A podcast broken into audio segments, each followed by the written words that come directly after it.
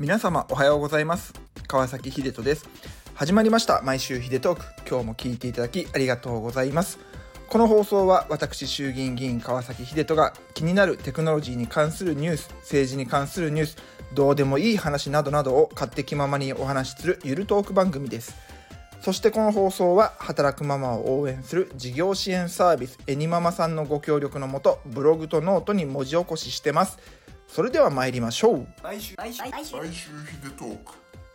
今日はですね、自民党の党内情報がめっちゃ取りづらくなったというお話をさせていただこうと思います。今回の自民党のこの派閥の騒動によってですね、すごく自民党の情報というのが得づらくなったという、もう怒り混じりのお話をさせていただきたいと思います。かつて僕はですね、友林会という、いわゆる勉強会グループに入っていたんですね。俗に言う谷垣グループと呼ばれるグループなんですけども、これは派閥じゃなくて勉強会グループなんです。もう本当に有志のみんなが集まってそれぞれ講師を呼んで勉強したり情報交換をしたりっていうようなね、そんなことをやっていたんですけれども、今回のこの派閥騒動、派閥解散騒動を受けてですね、この友林会グループも解散をしちゃったんですね。解散をしましたと。これ自体はもう正直世の中がそういう流れになってしまったので、しゃあないなというような気持ちは半分あるんですけども、一方でめっちゃ弊害があって、何かというと党内の情報が本当に入ってこなくなっちゃったんですね。自民党の中には大きく3つのセクションがあります。いわゆる幹事長グループと呼ばれる、幹事長をトップとした役員クラスのグループ、そして国会対策委員会と呼ばれる組織のグループ、そして政調会グループ、政務調査会グループですね。この3つに大きく分かれていて、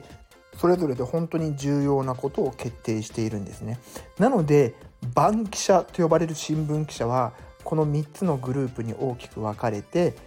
割と張り込みみたいなことをしています。今までだとね、ここにプラス派閥というものがあったんですけれども、だいたい今3つこの大きなグループがあって、この3つのグループそれぞれでの決め事っていうのを実は派閥とか勉強会グループで共有されてたというのが実態なんですね。ところがですね、今回のこの派閥解散騒動を受けてグループを解散してしまったがためにですね、こういう情報が一切入ってこなくなってしまって、マスコミから聞くんですよ。川崎さん、今度こういうの立ち上がるんですけど知ってますか？何それ？いや、こうこうこうでこう、あ、そうなんだみたいなね。むしろマスコミに教えてもらうので、実は皆さんが情報をキャッチするのと僕らが情報をキャッチするタイミングが一緒っていう、めちゃくちゃ情けない姿が今なんですね。普通ね、僕も NTT ドコモにいたからそうだったんですけども、対外発表する前に社内で事務連絡みたいなものが回ってきて、でそれを見て、でいついつ報道発表なんだとか、そういうことを理解するわけです。ところがですね、やっぱりこれはちゃんとしたこの情報連携するシステムがないっていうのもあるんでしょうけれども、そもそも文化としてしっかりと自民党のこの国会議員の仲間たちにきちんと情報をこういうルートで落とそうというこの道筋が全くできていなくて、派閥政策グループ頼りだったというのがもう今回明らかになって、今僕はここに怒りを浸透させているわけです。情報を取りに行こうと思うと本当にね、いろんな人に聞きに回らなきゃいけないし、でこれがまたね、情報を教えてくれるグループを作るとまた派閥だみたいな話になっちゃうんで、なかなかやりづらいんですよね。もう本当に僕は IT 議員としてですね、まずはこの事務連絡みたいなものを自民党イントラネットみたいなものに上げる仕組みをね、絶対考えた方がいいと思うんです。でね、多分過去にもあったんだけど、こういうイントラネット的なものね。ところがもう自民党の議員ってこう入れ替わり立ち替わり激しいし、すぐ役職者が変わっちゃうので、全然運用ができてないっていうのも欠点なんだと思います。もうね、この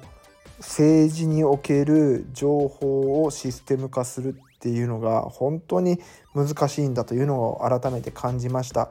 で、今回をきっかけに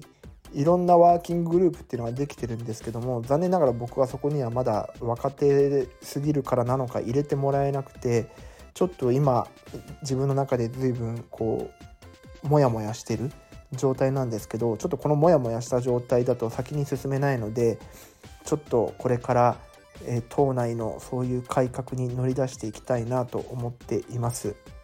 少なからずね、幹事長だったり政調会長だったり、あるいは国会対策委員長だったりが決めたネタっていうのはマスコミから知るんじゃなくて、しっかりと本人の口からとか文章で僕たち議員が知るようなね、そういう仕組みを作りたいなというふうに思っています。というわけで、今日はちょっと短めなんですけれども、これからちょっと朝8時の Web3 プロジェクトチームの会議に出なければいけないので、ちょっとこの辺りで今日は終わりにしたいと思います。今日は自民党の党内情報がめっちゃ取りづらくなったというお話をさせていただきました。それでは今週も1週間張り切っていきましょう。じゃあね。